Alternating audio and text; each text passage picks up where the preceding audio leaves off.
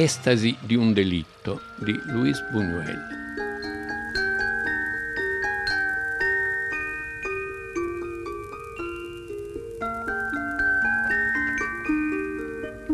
Estasi di un delitto è un brutto titolo italiano per un film che si chiamava Ensaio de un crimen, che è anche tentativo di un delitto, ma che è anche molto più famoso col titolo francese La vita criminale di Arcibaldo della Cruz, La vie criminelle d'Arcibaldo della Cruz.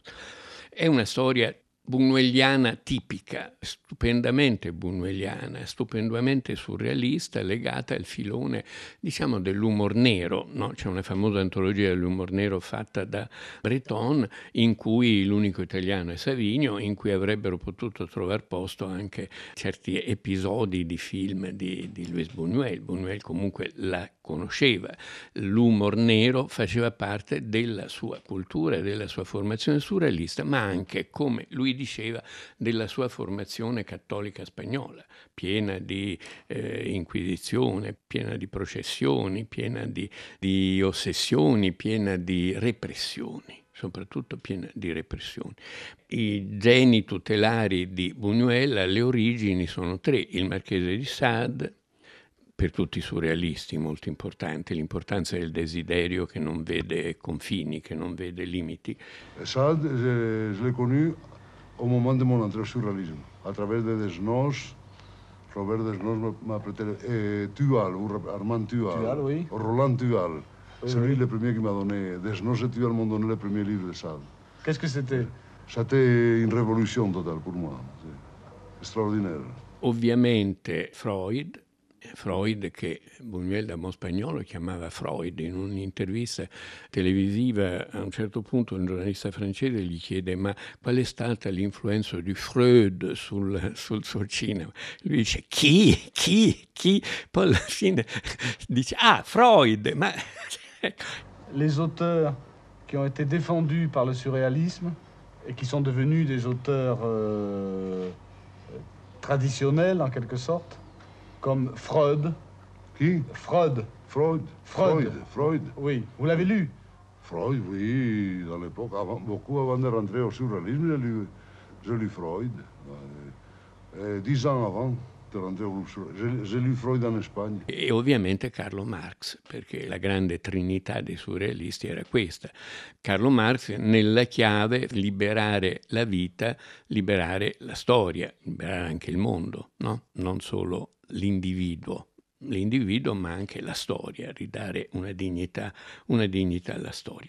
Il regista del can andaluso e dell'età d'oro, quando dopo la guerra civile spagnola è costretto a fuggire prima negli Stati Uniti e poi in Messico e a diventare messicano, a diventare il più grande regista del cinema messicano, grazie a Cárdenas, Lázaro Cárdenas è il grande presidente eh, della Repubblica, della Federazione Messicana che dopo la guerra civile apre le porte agli esuli della guerra civile, agli esuli della Repubblica sconfitta, diciamo, ma a migliaia e migliaia. E tra questi c'è anche Buñuel con la sua famiglia. Buñuel diventa presto un grande regista, fa dei filmetti di genere e anche riesce a fare dei film in cui infila sempre la sua chiave, suo- la sua vocazione, il- la sua interpretazione della realtà anche nei film più bizzarri e minori. Però la vita criminale di Arcibaldo della Cruz non è certamente un film minore, da mettere in coppia forse con un altro film, El, che in Italia non è stato distribuito e di cui diremo qualche cosa, e con Bella di giorno, che invece è un film molto famoso per il quale vinse a Venezia il Leone d'Oro, un film molto celebrato. Changements fondamentaux avec le livre, avec Jean-Claude, nous avons fait le scénario en interpolant des, des, des séquences, de petites des interpolations, des idées qui peuvent être imaginées, imaginées par Séverine ou, ou par nous-mêmes. ou- euh, ça- il, il arrive une certaine confusion dans le film qui est intéressant. Je crois que ça, c'est peut-être intéressant. J'ai apporté, nous avons apporté seulement ça, des idées interpolées qui- qui sont peut-être imaginées par Séverine ou par nous, ne sais pas. Ou pas imaginaires du tout. Arcibaldo della Cruz è un giovane borghese molto ricco che si diletta nella sua villa, nella parte nobile e bella di Città del Messico, si diverte a fare le ceramiche a fare le ceramiche, anche un forno dove cuoce queste ceramiche che fa. È un giovane, bel giovane, ricco e però ha un'ossessione, ha una malattia. Qual è la malattia? Lo vediamo subito all'inizio del film che Buñuel non vuole le interpretazioni psicanalitiche a ritroso, te le dice subito, te le sbatte subito. È un bambino durante la rivoluzione messicana a cui la madre frivola regala un carillon con una ballerina sopra che danza, carillon italiano tra l'altro. E questa musica diventa fondamentale nella vita di Arcibaldo perché?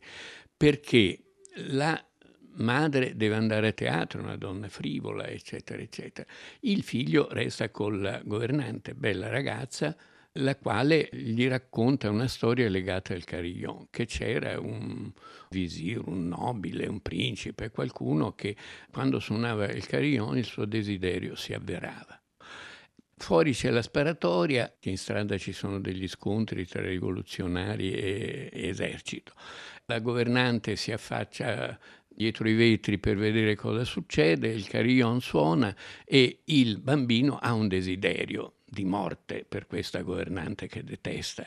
Da fuori spari e la governante muore, presa in pieno muore e lui è convinto che quello è il suo desiderio che si è realizzato. El cuento me había impresionado profundamente. ¿Podría yo también, como poseedor de la cajita, disponer de la vida de las personas? Confieso que hice funcionar la caja con el deseo enteramente consciente de hacer la prueba y miré instintivamente a la institutriz.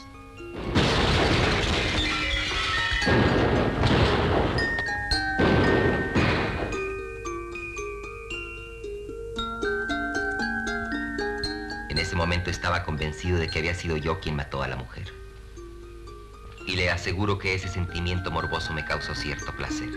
Nel seguito della storia, con ogni donna con cui lui cercherà di avere dei rapporti, viene fuori questo istinto omicida solo che ogni volta l'istinto omicida è frustrato.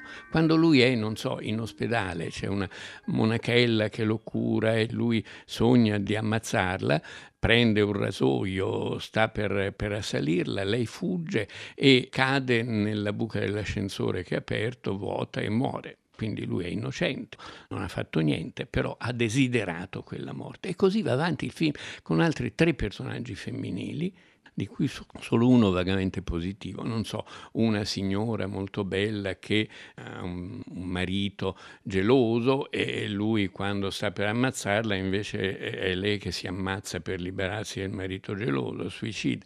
Varie storie, sono quattro o cinque personaggi femminili con storie di questo genere. Tutto il film è raccontato in flashback perché lui dopo il primo tentato omicidio, la suora, va alla polizia e confessa e il giudice raccoglie la sua confessione e noi vediamo tutti questi tentativi falliti, abbastanza grotteschi, che avvengono nel corso della sua vita e il giudice alla fine dice, signore, desiderare la morte di qualcuno non è un reato, se fosse un reato metà del mondo sarebbe in galera, insomma, perché succede un po' a tutti prima o poi di avere un gesto di violenza nei confronti di qualche persona che ti sta sulle scatole. Hay una cosa sobre la que no se puede dudar. Es usted un gran criminal en potencia, claro. ¿Y qué resuelve acerca de mis crímenes? ¿Sus crímenes? ¿Cuáles crímenes? Pregunto. No se le puede procesar por haber deseado la muerte de alguien. No tendríamos mal trabajo los jueces si eso hubiera che perseguirlo. E lui esce turbato da questa confessione, si aggira nel parco di Città del Messico e incontra una delle ragazze con cui avrebbe voluto intrecciare un rapporto e finalmente non prova più questo istinto, ormai ha confessato. No? E prima ancora di incontrare questa ragazza vede una cavalletta su un tronco di un albero, lui ha una canna, un bastone e vorrebbe ammazzarla e all'ultimo minuto, quando sta per schiacciare, ritira il bastone e qui capiamo che è finalmente guarito guarito, guarito però con una strage di donne in mezzo. Lì incontra nel parco la ragazza, eccetera, che finalmente si è liberata dell'uomo odioso conquistava e partono insieme e chiaramente torna nella normalità borghese. Nel film ci sono alcuni segnali quasi ossessivi di Buñuel. Primo, l'elemento religioso, l'elemento cattolico, è pieno di madonne, di santi, di preghiere, di lui che si inginocchia, c'è un, un contesto sempre di, di, questo genere in Buñuel, una prigione in fondo, diceva Buñuel, perché è impossibile non dirsi cristiani, però perché c'è cresciuto dentro nella Spagna negli anni 10 e 20, quindi figuriamoci, nella provincia più fonda della Spagna. Eso es. Así. Y ahora cruza las manos. Crúzalas. Y ahora reza. No, no, no, no. En voz alta. Di en voz alta eso que estás rezando. Por Dios, Archie. No quieres darme ese gusto. Dios te salve, reina y madre, madre de misericordia, vida y dulzura, esperanza nuestra. Dios te salve, c'è questo e c'è anche alcuni segni classici suoi, per esempio la velocità del racconto, il rifiuto della psicologia, dei tormentoni, delle spiegazioni, si racconta e lo spettatore deve dal racconto entrare nella storia, diceva Buñuel in un testo bellissimo, che quando tu entri in un cinema e si spegne la luce in sala e si accende la luce sullo schermo, tu entri in un sogno è una dimensione onirica, sempre, perché ti identifichi, perché vivi le storie dei personaggi e il suo modo di lavorare era quello di fare entrare la gente in questo sogno che lui gli preparava, gli dava tutte, tutte le materie. Un'altra cosa sua caratteristica è eh, il suo odio per il commento musicale. Nei suoi film ci sono solo musiche originali, nel senso eh, passa un organetto per strada, oppure uno apre la radio, oppure, ma non c'è mai il commento commento musicale, cioè il commento musicale è nel cinema il ricatto perché fa provare dei sentimenti che la storia non mostra. Questo vale per molti film americani, per molti film italiani, ci sono famosi autori di musica per film che hanno salvato dei film in questo modo. I film li si salva con la musica, li si salva col montaggio quando sono scadenti, quando il regista non ce la fa. L'altra cosa significativa del film è il suo rapporto, il suo legame con El, di cui si parlava prima. Qui la storia è quella di un altro grande borghese, pieno di i suoi piccoli feticismi, soprattutto il piede, il feticismo del piede che compare in una delle prime scene del film, eh, bellissima, in cui c'è il lavaggio dei piedi in chiesa il eh, venerdì santo, il preto, il vescovo, lì siamo nella cattedrale di, di Città del Messico, e lui guarda ossessivamente il prete che bacia i piedi, e non li pulisce, li lava e bacia i piedi dei mendicanti che dovrebbero rappresentare i poveri, gli apostoli. E la macchina presa si sposta, il suo sguardo si sposta e va a finire sui piedini graziosissimi di una signora e lì comincia questa storia. Solo che El è un personaggio molto più complicato di, o forse più semplice di Arcibaldo perché è semplicemente un cattolico geloso col senso della proprietà fortissimo, che quindi si sposa, si innamora di una ragazza, però diventa una, la vittima della sua gelosia inconsulta, perché non avrebbe ragione di essere geloso, però anche qui entriamo in una dimensione dove eh, le visualizzazioni delle fantasie di questo signore sono parte concreta del film. E nel film, alla fine, non a caso, lui guarisce e, e si fa frate. Come sta hermano Francisco? Ya lo ve su reverencia. No fatigue su mente demasiado, hermano. Aproveche la recreación para hacer ejercicio y conversar con los otros hermanos. Así lo haré, padre prior. El tiempo se ha encargado de darme un poco la razón. En fin, murió el pasado. Aquí encontré la verdadera paz del alma.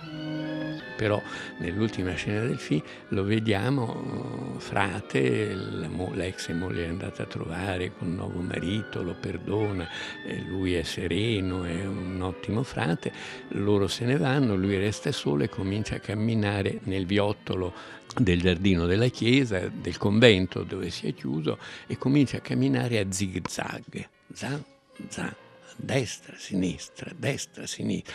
E su questa immagine che ti dà l'idea che quello è pazzo, insomma, che non è che è guarito, ha spostato semplicemente la sua follia in un altro ordine, rientrando in quell'ordine di tipo religioso. E Buñuel lega insieme questi due film, sono quasi contemporanei. Una cosa caratteristica di Arcibaldo della Cruz è che tratta da un testo, non ricordo più se è un lavoro teatrale, ma credo si tratti di un racconto, di Rodolfo Fusigli, che era un commediografo famoso nell'America Latina degli anni 50 d'origine italiana, che aveva scritto cose che a Buñuel piacevano molto, era stato molto influenzato da George Bernard Shaw, aveva conosciuto Shaw, insomma era uno di quei commediografi borghesi che però avevano questa intelligenza e questo fiuto e diciamo pure avevano letto Freud.